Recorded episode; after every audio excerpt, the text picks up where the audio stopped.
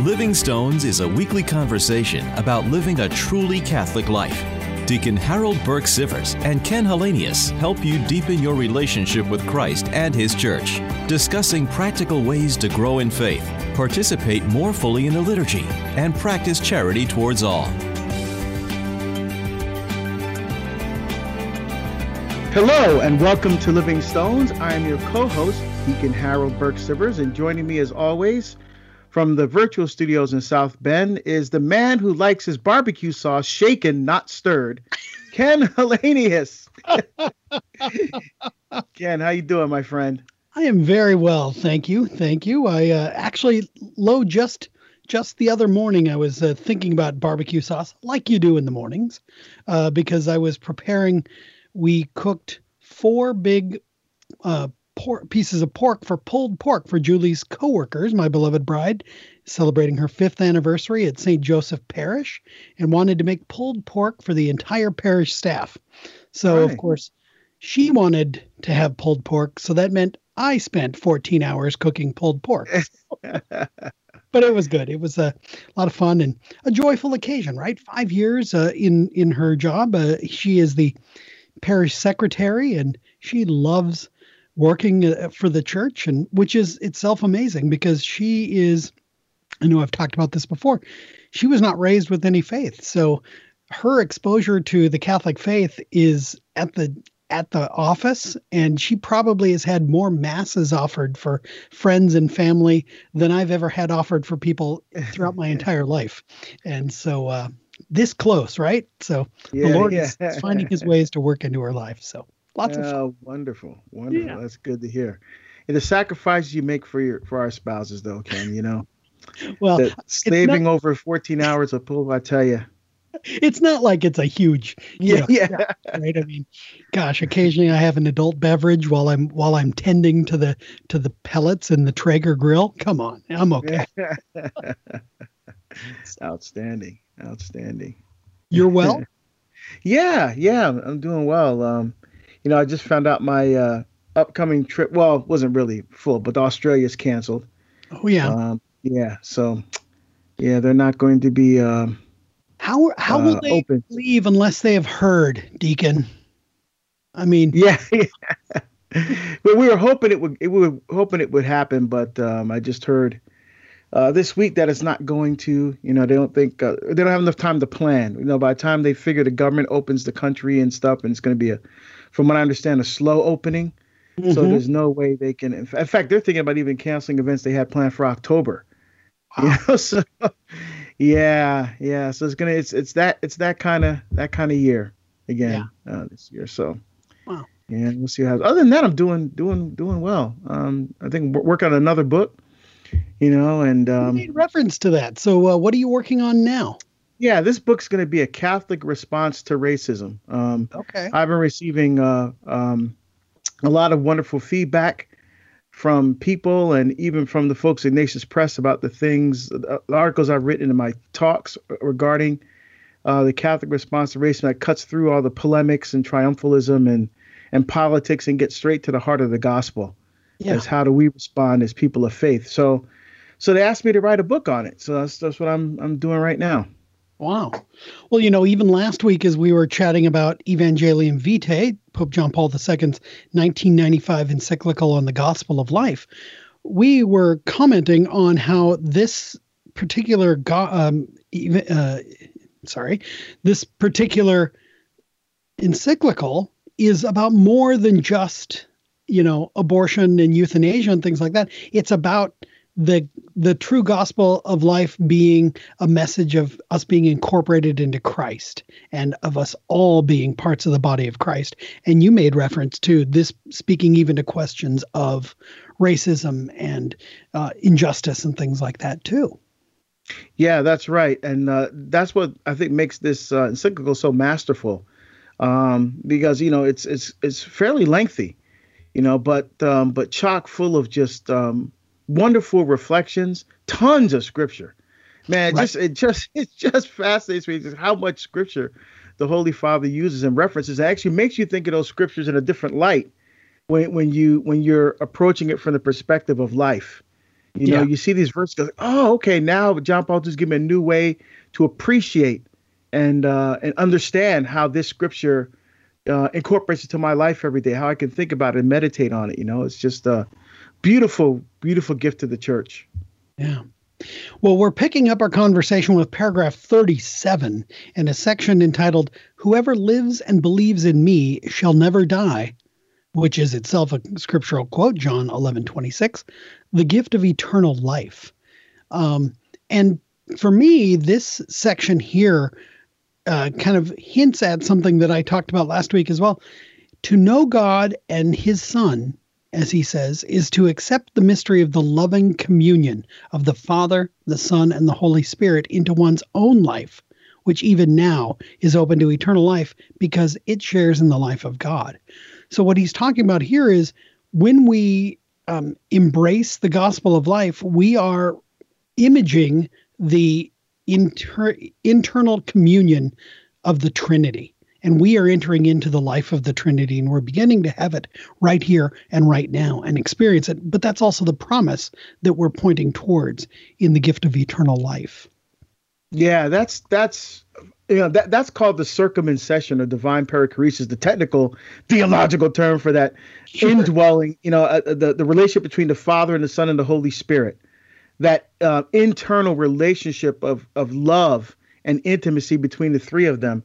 And the fact that we get to share and participate in that life in heaven, you know, in some way, obviously we, are not God, but I mean, but, but we get to share in that loving communion and relation, which, um, the sacrament of matrimony anticipates, which the sacrament of holy orders anticipates. You know, the fullness of that relationship is going to be in heaven. Right. You know, uh, as it says in Revelation 19 9, right? Blessed are those who are called to the wedding feast of the Lamb, right? That's ultimately where we're heading. And so, you know, it, it, it, trying to think of what that's like. I mean, if you ex- think about the most intense experience of love that you've ever had, it's like a drop in the ocean compared to what it's going to be like in heaven. I mean, right. I mean, if you can experience like, oh man, I wish I could feel this way like all the time, that's nothing compared to the depth of the love that we're going to experience in heaven. Yeah. You know, it just it's, it's hard to wrap your mind around. You know, like what yeah. what is that going to be like? You know, it's it reminds awesome. me. You know, I mean, this is of course on Earth the closest love that we can experience is the the complete and utter self gift to one's spouse in in love and for example, the physical act of love between a husband and a wife is meant to be a complete and utter gift to the other with no reservation, no holding back, none of that. And obviously here we're speaking about, you know, the the gift of self which can create another human being right? We participate with God in the creation of an eternal soul. When a mother and a father, you know, as they say, when a mommy and a daddy really love one another, right? But that's true. That's actually at its core the complete gift of self to the other. And it's in those moments that we are truly participating in God's creative act. And that's why, of course, things like contraception are a complete countersign because it says, I will give everything of myself to you but this. I will I will love you as much as I can except. And hmm. that's why it's a not only a countersign, but it's it's actually at the core, it's what destroys the relationship between husband and wife because it actually is a withholding of the deepest self to the other.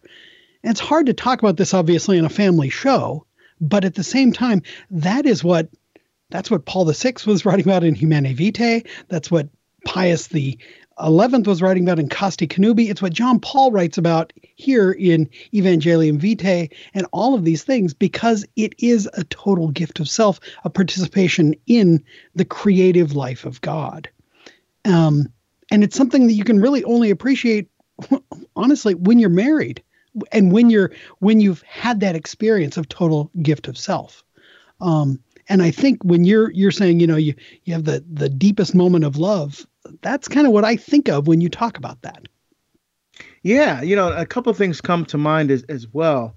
Um, Jesus says, "No greater love than than one has to give one's life for one's friend." Right? To give one's life, right? And so, in that conjugal act, there is that exchange of love and life and intimacy and communion. But it also reminds me of a couple other ways of expressing that love: the gift of celibacy. So, for religious sisters, or for priests, mm-hmm. or for monks who literally give their entire life in prayer and service to Christ's bride, the church, or the nuns, they represent Christ's bride, the church, in intimacy with Christ, anticipating that wedding feast of the Lamb in heaven. You know, so their yeah. their their relationship on earth anticipates that, and also the Eucharistic exchange as well. You know, we that's why we cannot approach the Eucharist in a state of mortal sin because we're unable to give ourselves totally to Christ.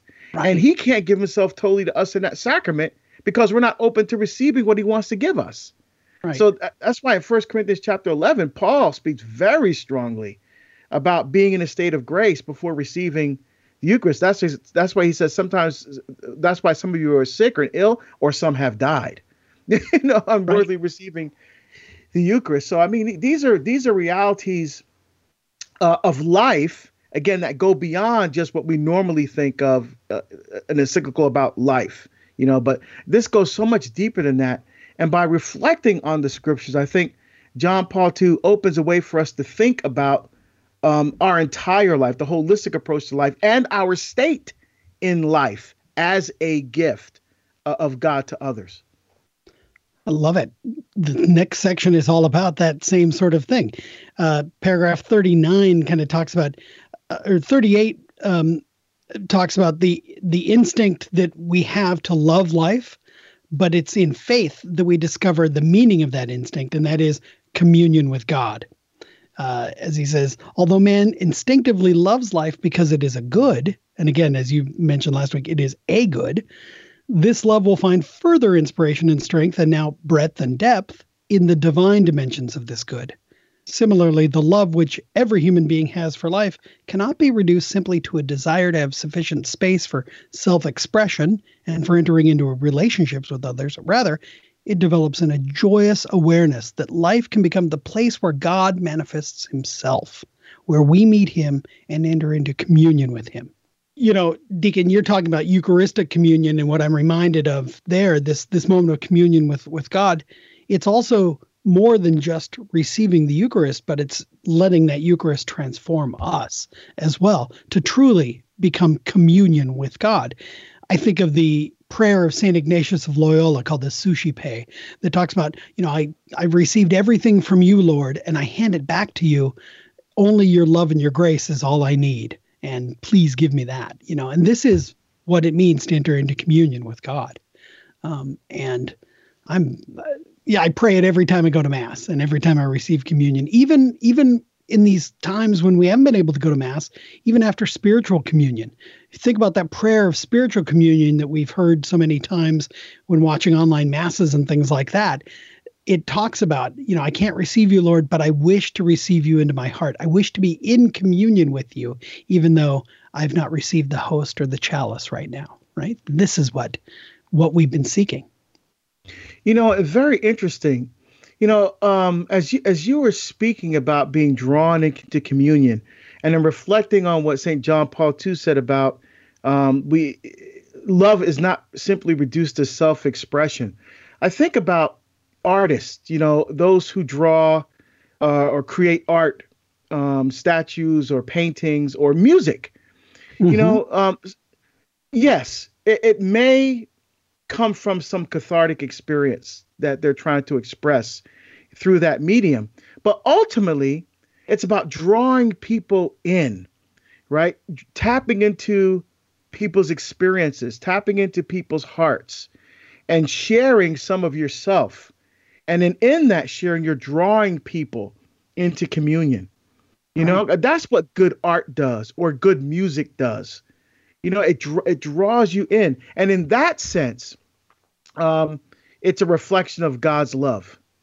Yeah. You know? This this is what John Paul wrote in his letter to artists, right? When we were discussing that and and then we had of course opportunities to chat with actual artists too, you know, who who say that same thing. Think about the great pieces of art in history. Not just, you know, of course, you think of the Pietà, Michelangelo. Talk about drawing you into Mary's experience of Christ's death. But and what does it do? It draws you into the beauty of of Christ's self gift of His love, His redemptive love, and Mary, who knew what was coming. Right. So you're right. Yeah, great art is more than just an expression of self, but it is something that draws you into communion. I think that's right. Yeah. Yeah, beautiful. So You paragraph 39 then the next section from man in regard to his fellow man I will demand an accounting. So again John Paul is quoting Genesis as you as you mentioned so much scripture in this document. Reverence and love for every human life is what this section is about. Yeah, and he talks about human life and death are thus in the hands of God in His power. You know, because you know, because we, it, goes back to the to the tree, right? He he says you're in charge of everything, but then he puts a limit on him. You can everything in, in this garden is yours except for that tree, and and part of it is a physical reminder that that I'm God and you're not. you know, and, and sometimes we forget that. So when we develop technologies or when we um, you know uh, develop things that sustain life or better uh, life um, for for for humanity sometimes we forget that the tree is there. We think we're god. Right. you know so john paul II is reminding us okay yes we we have we can do a lot of amazing things with with what we're able to do today but we're still not god. You know Well, we still have to have that respect for the, the creative power of god. Yeah. This paragraph or this section also kind of talks about the um, gr- growing understanding of God's relationship and God's lordship over life. Um, because here he talks about how, you know, we read in the the covenant at Sinai. So the Old Testament, he says, um, you know, there's the commandment, you shall not kill. But then later we read an eye for an eye uh, and a tooth for a tooth. And so John Paul talks about, he says, of course, we must recognize that in the Old Testament, the sense of the value of life does not yet reach the refinement found in the Sermon on the Mount. So here he's drawing a distinction in our understanding as we continue, God's self revelation continues, right? So it's on the mountain at Sinai that we receive the commandment, the absolute prohibition, thou shalt not kill. And it's in the Sermon on the Mount, Jesus's version of giving us the commandments, in which he continues to say, You've heard it said, you know, you shall not, you know, hurt your brother or you shall not kill. I tell you, you know, don't commit any sin against your brother. If you if you hate him, put that aside before you approach the altar, you know, things like this. As he says, the overall message which the New Testament will bring to perfection is a forceful appeal for respect for the inviolability of physical life and the integrity of the person. It culminates in the positive commandment which obliges us to be responsible for our neighbor as ourselves. You shall love your neighbor as yourself, which is again also from Leviticus. So the Old Testament has that in there. The seeds of what we understand as the complete and utter respect for life are in the commandments. Um, and then in 41, he goes on to say, In the Sermon on the Mount, Jesus demands from his disciples a righteousness which surpasses that of the scribes and the Pharisees. You have heard it said to the men of old, You shall not kill, and whoever kills shall be liable. But I say to you that everyone who is angry with his brother shall be liable to judgment. Jesus demands more of us as Christians. Jesus demands more of us because he is the lawgiver and he can do so. Absolutely. And what's interesting in that in that same paragraph 41 is the height of this love is to pray for one's enemies. By doing so, we achieve harmony with the providential love of God. Right. You know, that is so easy to say, so hard to do. you know, I mean, what's let's be honest, when's the last time you prayed for somebody you couldn't stand? You know, or prayed for a terrorist or prayed for, you know, a rapist or something like that. I mean, the the, the last thing we want to do is even r- bring those people to mind. Right. But it's exactly those people that that Christ calls us to to pray for. Because um, when we do that, we are in harmony with God's providential love. So what does that mean? If we don't do that, then we're not in complete harmony with the providential love of God. Yeah, we're not in true communion. Now, the reality is, as you pointed out, Deacon, that that this is hard to do.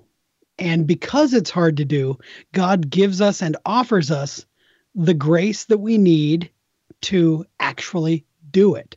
And he also gives us the sacraments to help us grow closer to him when we don't do it. We need the Eucharist to sustain us with grace so that we can grow ever closer to God. We need reconciliation so that we can truly be reconciled, not just with God, but also with our brothers and sisters against whom we sin, right? Who was it that said, How can I believe in the God whom I don't see if I can't love the brother whom I do see? You know? Yeah. So we need reconciliation. We need the Eucharist. We need all of the help of the sacraments in order to begin to fulfill this great commandment. As St. Paul wrote to the Romans, love does no wrong to a neighbor, therefore, love is the fulfilling of the law. That's how we fulfill this law, thou shalt not kill. What does Christ do when he preaches the Sermon on the Mount? He expands the meaning of what it means to kill. And he says, even to hate is to kill your brother. And so we require the gift of grace in order to do no wrong. So avail yourselves of the sacraments at all times, friends. Yeah, and cooperating with that grace. That that's the key. You know, Christ gives us what we need, but it it won't come to fruition if we don't cooperate with it. Right. You know, because yeah, he gives us freely, you know, we freely receive what he wants to give us, but we still must cooperate. That's I think that's the key that gets often lost we're, we're talking about um, with the sacraments is cooperating, saying yes, and being open. You know, it's because you're right. We you you can't. You know, someone drives drunk and kills your parents. You know, to to come not just just come to grips with that, but to but to say to the person who did that, I forgive you. Right. Wow, whoa, man, that that that takes supernatural grace right there, because all you want to do is see the person rot, rot in hell. Let's let's be real.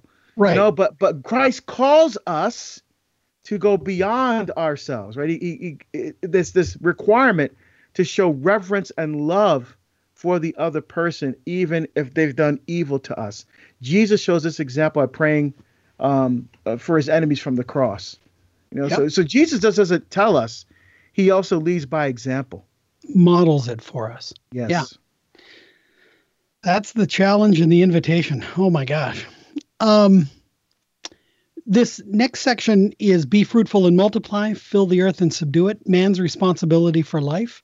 And in this section, he actually underscores that, kind of coming back to something we talked about last week, humankind is the crown of creation, but that means that we have a specific responsibility toward creation. So he says man has a specific responsibility towards the environment in which he lives, towards the creation which God has put at the service of his personal dignity, of his life, not only for the present, but also for future generations. And here he talks about ecology, he talks about preservation of natural habitats, he talks about uh, and he says that in the scriptures, John Paul writes there are clear and strong ethical direction leading to a solution which respects the great good of life of every life. Um, and what he wants to point out here is that this dominion that man received in creation is not an absolute power just to use the world as we will, but it is to serve, to till the ground and to keep it, as it said in Genesis. And so this some you know you can read this and see the the kind of the beginning seeds of an understanding of what we read with you know uh, the Holy Father uh, Pope Francis, who's kind of continued to write about our responsibility towards creation as well. Yes, I mean, uh, again, this is something I've come to appreciate since living in the Northwest. Right. You know, um, uh, not just like oh, throw this bottle here and you know put this can there, kind of a thing, but but the the responsibility that we all have to to one another and and to uh, to the earth. I mean, without going you know overboard, you know, but right, right. but at the same time uh, accepting the responsibility that yes, you know, we we do have a biblical mandate actually um, to to take care of the earth, so recycling and, and you know things like that. You know, um, uh, I, I, think are, are very good things, and it should be actually encouraged. You know, I just didn't think about it before. You know, living living back east and growing up, and you know, it, it's that just wasn't an issue.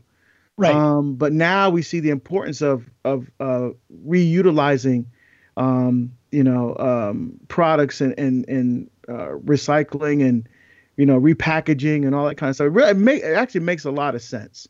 You know, it, it really does. And I think the more that we can um, do that, I think the better off uh, all of us will be. Absolutely. Well, we're going to have to close our conversation there for tonight. We'll pick this up next week uh, because the, this paragraph goes on to talk again about our our co-creation with God. So there's beautiful stuff here. But until we gather next week, we invite you folks and friends to follow along uh, with us. Go ahead and download Evangelium Vitae. Connect with us on Facebook. Just type in Living Stones Media into Facebook, and uh, we have links to Evangelium Vitae there. Uh, and you can also download all the previous episodes of the show at materdeiradio.com. But, Deacon, until we gather next week, might we have a blessing to help us get through the week with the grace we need? Sure. May Almighty God bless you and keep you, the Father, and the Son, and the Holy Spirit. Amen. Amen. We'll see you next week here on Living Stones.